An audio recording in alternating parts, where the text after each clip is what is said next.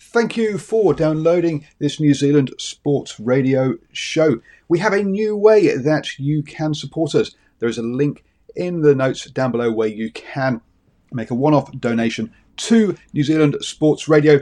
Thank you for support and uh, enjoy the show. Planning for your next trip? Elevate your travel style with Quince. Quince has all the jet setting essentials you'll want for your next getaway, like European linen, premium luggage options, buttery soft Italian leather bags, and so much more. And is all priced at 50 to 80% less than similar brands. Plus, Quince only works with factories that use safe and ethical manufacturing practices. Pack your bags with high-quality essentials you'll be wearing for vacations to come with Quince. Go to quince.com/pack for free shipping and 365-day returns.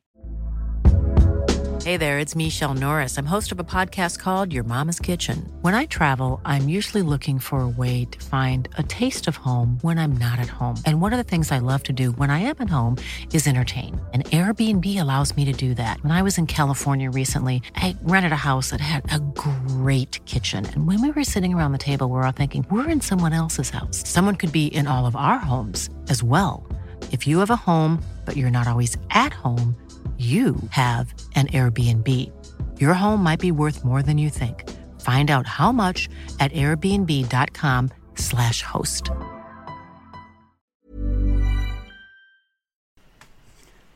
Hello and welcome to the morning sports briefing at 8am every single morning here on New Zealand Sport Radio. Hi, I'm Paul and I'll be your host today. And we have big news today and unfortunately some sad news as well. Sir Stirling Moss has passed away. Respectful journalist takes a pot shot at the NRL. More clubs return to training. Indian legend is unlikely to play in the T20 World Cup in Australia, and a surprise candidate has emerged for the World Rugby chairman role. Yes, it is a packed morning with lots and lots of news to get through. So let's get straight away down to Steve in the Deep South for our football update.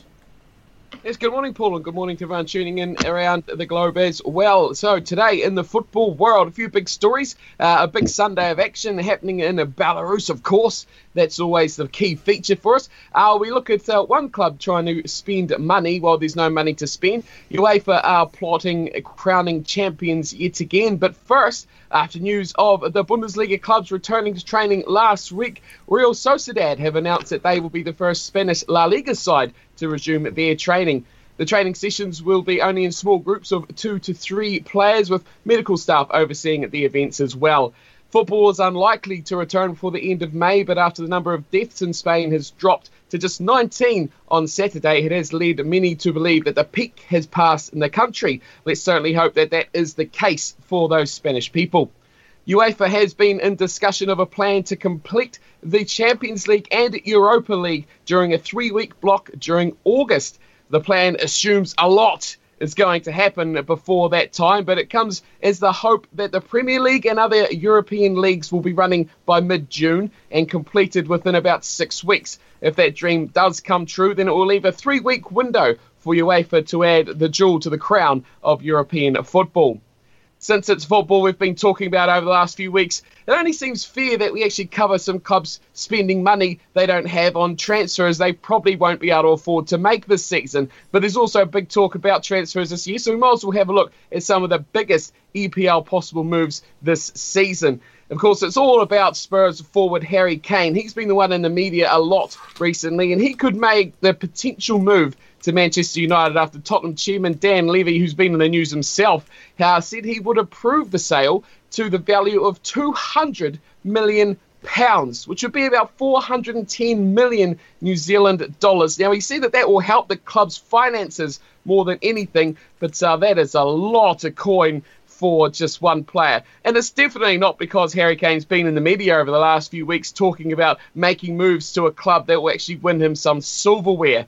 Could be a big window, though, for Ole Gunnar Solskjaer's United, who are also leading the charge for players like James Rodriguez and the very highly sought after Jadon Sancho. It would be amazing if any clubs make any money to spend on transfers when the world, world returns to normal, but we'll see what happens in the coming months. Now, finally, there was three Belarusian Premier League games overnight to keep your sporting fix nice and alive. It was the third place Minsk who faced Bate, and they were in horrible form too. The uh, team of the away trip, they turned up and they have thrashed Minsk 3 0 in front of 474 fans. Two first half goals led the way for the side, and they'll be very happy, I'd imagine, to pick up that victory after a poor start to their season.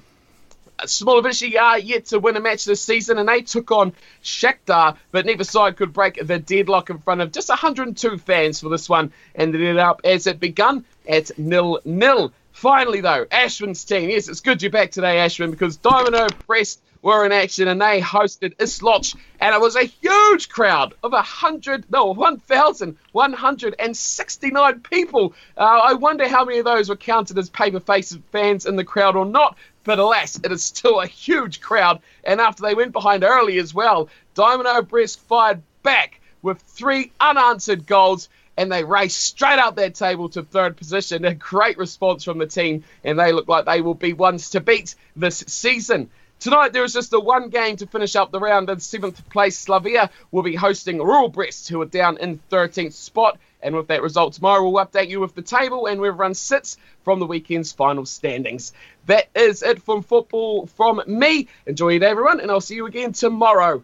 Thank you very much, Stephen, from the deep south. Uh, and a quick little uh, advert break then. So far in our long, the long talk interview series, we've had a chat with Northland Rugby CEO Cameron Bell um, and also Samoan international Dwayne Poli- Polataivao. Um, other names that are coming up also include Junior Fatialofa, um, Laura Collins from the uh, uh, the Outrigger canoeing uh, setup, and also Eroni Clarke as well. So don't forget to like the page or subscribe to the podcast so you don't miss out on any of those wonderful interviews. Now let's head over to Ashwin for our cricket update. And he needs to take himself off mute. I have to take myself off mute, and now I can now I can say good morning to everybody again. Rookie mistakes from the guy that's had a few days off.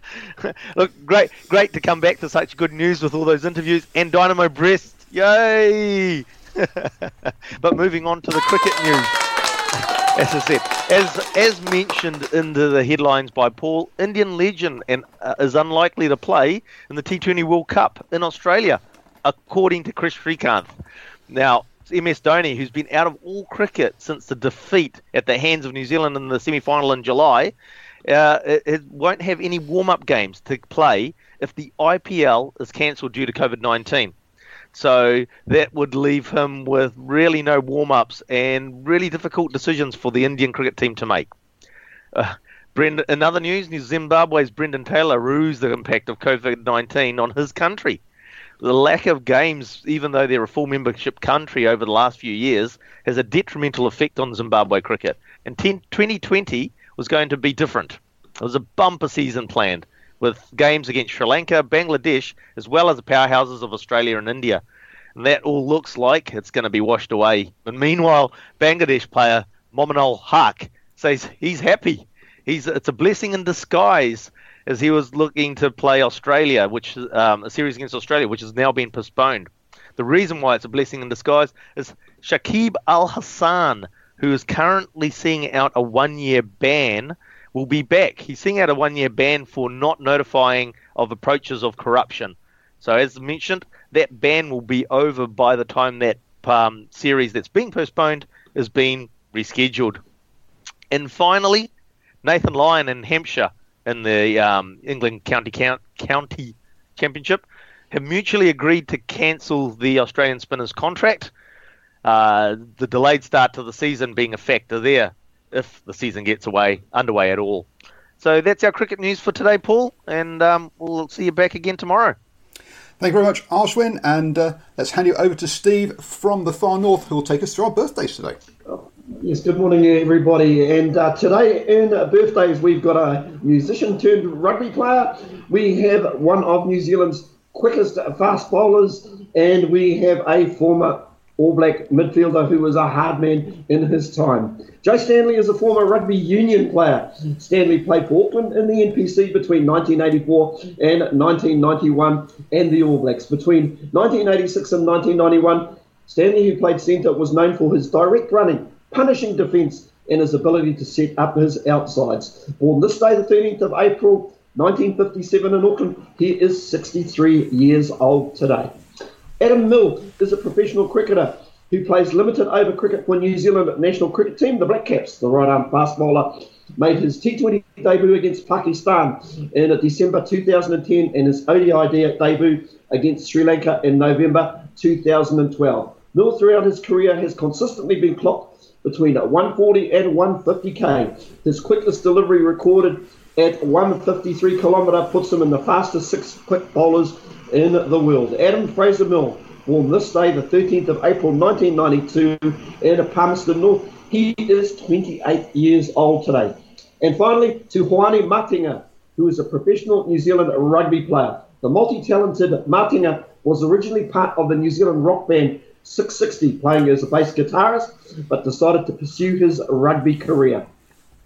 Matenga, who can play six, eight, six and eight all lock, has played provincial rugby and Super Rugby level and has represented both the New Zealand under 19s and New Zealand Māori. Hoani Matenga, born this day, the 13th of April 1987 in Christchurch. He is 33 years old today. Wow, imagine that fame and fortune he missed out on uh, with uh, Six60, but never mind.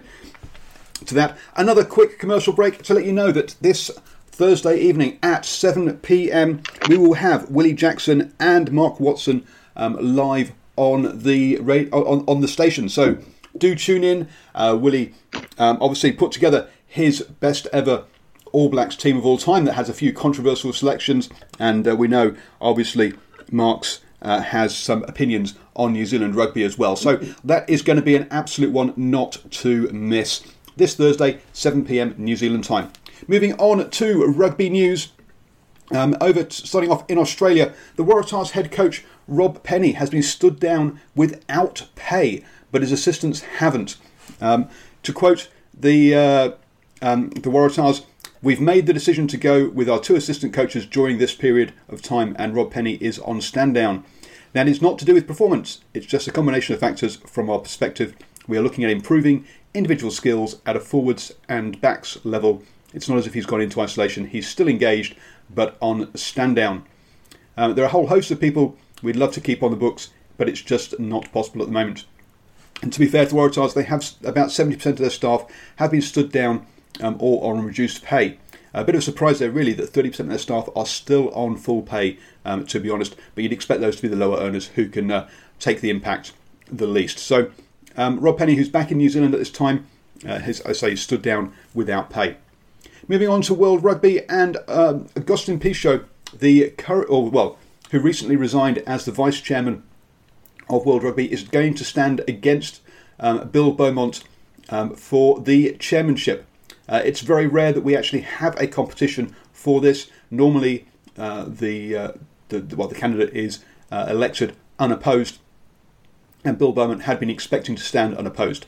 Pichot has unveiled a six-part plan um, to revive World Rugby. Um, first of that is addressing the COVID 19 as part of a wider alignment of the global playing calendar.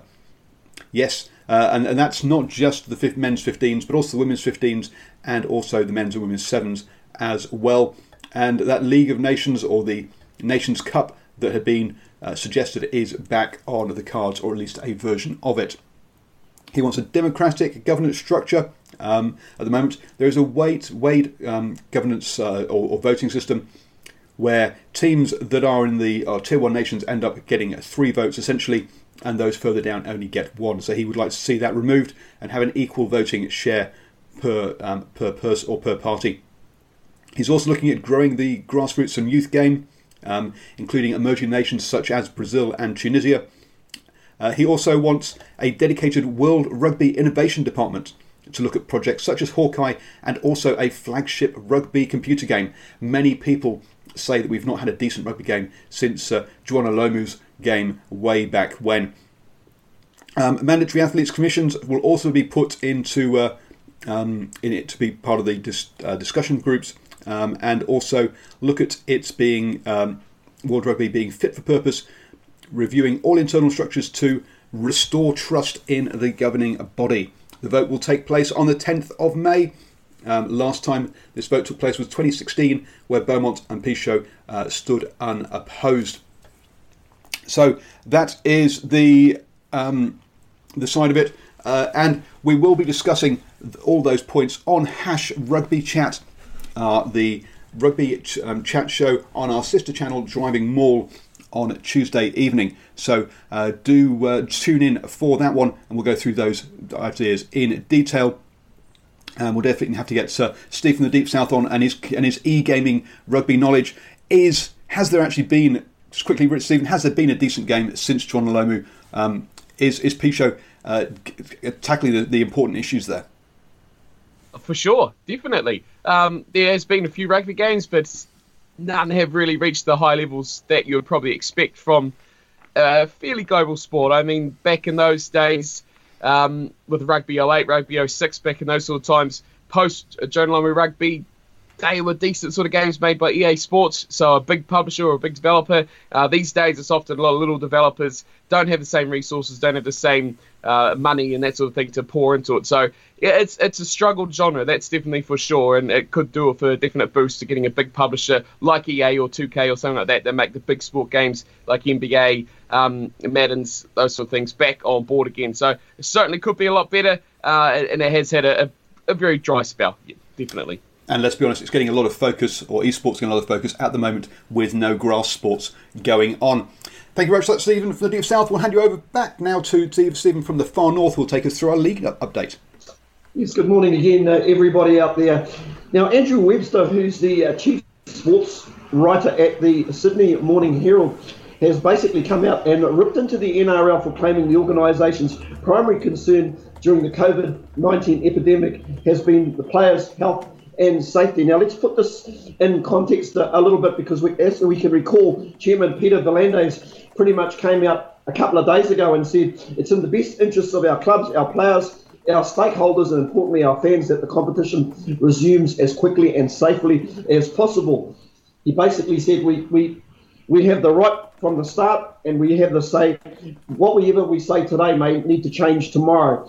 We will be flexible, and if the trend changes or if the government restrictions change, then so will we. The health and safety of our players and the general public remains absolute priority. Webster called V'landys' comments, comments rubbish, suggesting the NRL is primarily concerned about avoiding financial catastrophe. I think we can all agree with that. The respected journalist believes the organisation have put the players and the general public at risk by prematurely restarting the season. I can cop when we're being that we're being told when we're putting health of the players and the wider community first. I think that's rubbish, personally. If you need the money, then come out and say it. If things go as they are, it looks like they'll have less than 20 million in the bank at the end of the year. There's other people in the game who think the same, but they're too scared to speak because if you do, then you're anti-rugby league and a defeatist and uh, you're you're either that or you're running a Channel 9 agenda or whatever. I know Peter V'landys talks about the infection rate being down 1.5%. That's because everybody's at home. It's because no one's going out and tackling each other in games of football every weekend. And this segues nicely into our final story in and around uh, in and around um, mental health and uh, what have you. St George Dragons Centre and Samoan international Tim Lafai has admitted to himself to hospital after reports came to light on Sunday of an incident at his family home in Wollongong on Good Friday. Lafai is seeking assessment and support for his mental health as a consequence of the incident. An ambulance was called to the home of the 28 year old with the player leaving to acquire medical assistance. Lafai is believed to have been upset and became increasingly agitated by both television and new, newspaper reports of the Good Friday incident, which triggered him to seek professional support. A spokesman for Lafai's representatives, Runaway Sports Management, said, We can confirm Tim has taken himself to hospital on Sunday morning. Our main concern right now is for the safety of both Tim and his young family. We ask for privacy at this time. On the story pretty much goes on Friday morning, Lafai had been training with a neighbour in a local park while maintaining social distancing protocol. He returned to his home where he said to his wife that he would like to do weights in the gym house. His wife, Jackie, asked that he spend the rest of the day together as a family, to which Lafai was happy to oblige with. He took himself away from the rest of the family to cool off and for the first time since Christmas consumed alcohol. Lafai is then understood to have been irrational and then began to damage property at the family home. Bit of a sad story, I've got to say, guys. It's probably one of those things where, uh, you know, a lot of these guys in lockdown at the moment, and it's certainly something for the NRL to think about when they're going to put how many teams, guys? 15, 16 teams, all in the run, one place cooped up. It's, it, you know, it's not just about the footy, it's about mental health as well. Cheers, guys. That's it from me, and I'll be back tomorrow morning. Hey, let me know your thoughts too via Facebook. Be great to hear it. Thank you very much, Stephen Farthia. And one of the problems in both, I assume it's in in Australia as well, but one of the things we've seen in New Zealand is, has been the concerns around the level of domestic violence with people cooped up. Um, hopefully, that uh, places of refuge are available. So please do reach out if you are um, if you know someone who is potentially in danger. Um, moving on then to general sports news, um, and uh, as we said at the top of the show, um, British motor racing legend Sir Stirling Moss has passed away at the age of 90 um, following a long illness. He was four times runner up in the Formula One Drivers' Championship and was named BBC Sports Personality of the Year in 1961.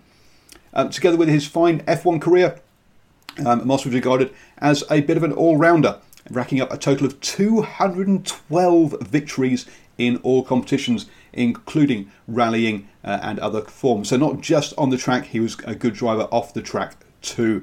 Um, amazing the number of races uh, that uh, people used to do back then, and the fact they used to get involved in different things and not be so specialised as they are nowadays. Uh, perhaps some lessons for us to learn from as well. Also, um, in Formula One news, US uh, owned Haas have become the fifth Formula One team um, to put a uh, major part of their workforce um, on furlough due to the coronavirus. That's now um, the majority of the uh, teams based at the UK, with McLaren, Williams, Racing Point, and Renault, have all done this in the past 10 days. It only leaves Mercedes and Red Bull, uh, who are two of the more uh, um, cashed up or financially secure teams um, that haven't taken this step yet with the, from the UK based teams. You got to say, how quickly will they be able to ramp up and get back into racing with all these players? Uh, with, sorry, not all these players, with all these people uh, who have uh, basically out of work for now. Over in IndyCar, Kiwi Scott McLaughlin um, came second in the first oval race of the iRacing series.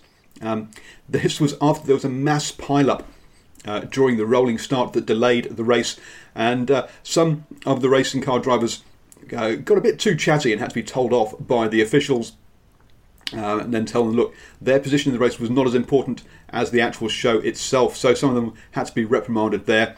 Frenchman and reigning Indy 500 winner um, Simon uh, Pagenaud won the race, so congratulations to him.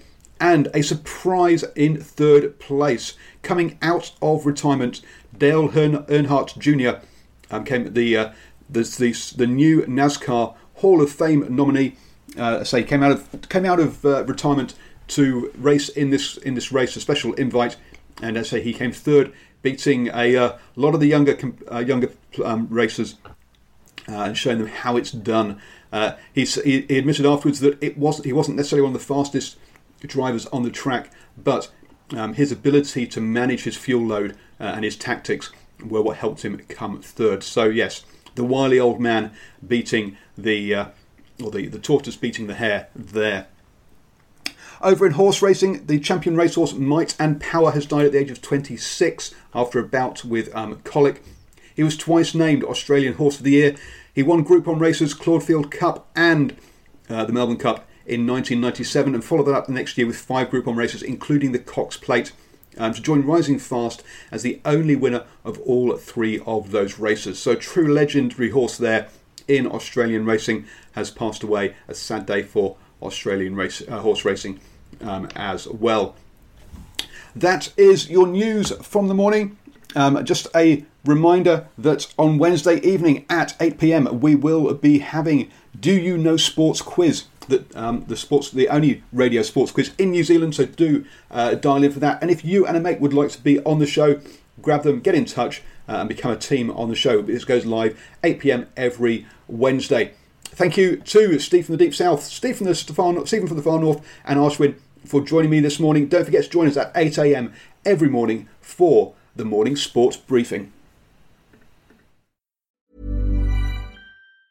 Mom deserves the best, and there's no better place to shop for Mother's Day than Whole Foods Market. They're your destination for unbeatable savings, from premium gifts to show-stopping flowers and irresistible desserts. Start by saving 33% with Prime on all body care and candles. Then get a 15-stem bunch of tulips for just $9.99 each with Prime. Round out Mom's menu with festive rosé, irresistible berry chantilly cake, and more special treats. Come celebrate Mother's Day at Whole Foods Market. Planning for your next trip? Elevate your travel style with Quince. Quince has all the jet setting essentials you'll want for your next getaway, like European linen, premium luggage options, buttery soft Italian leather bags, and so much more. And it's all priced at 50 to 80% less than similar brands. Plus, Quince only works with factories that use safe and ethical manufacturing practices. Pack your bags with high-quality essentials you'll be wearing for vacations to come with Quince. Go to quince.com slash trip for free shipping and 365-day returns. Mom deserves the best, and there's no better place to shop for Mother's Day than Whole Foods Market. They're your destination for unbeatable savings, from premium gifts to show-stopping flowers and irresistible desserts. Start by saving 33% with Prime on all body care and candles. Then get a 15-stem bunch of tulips for just $9.99 each with Prime. Round out Mom's menu with festive rosé, irresistible berry chantilly cake, and more special treats. Come celebrate Mother's Day at Whole Foods Market.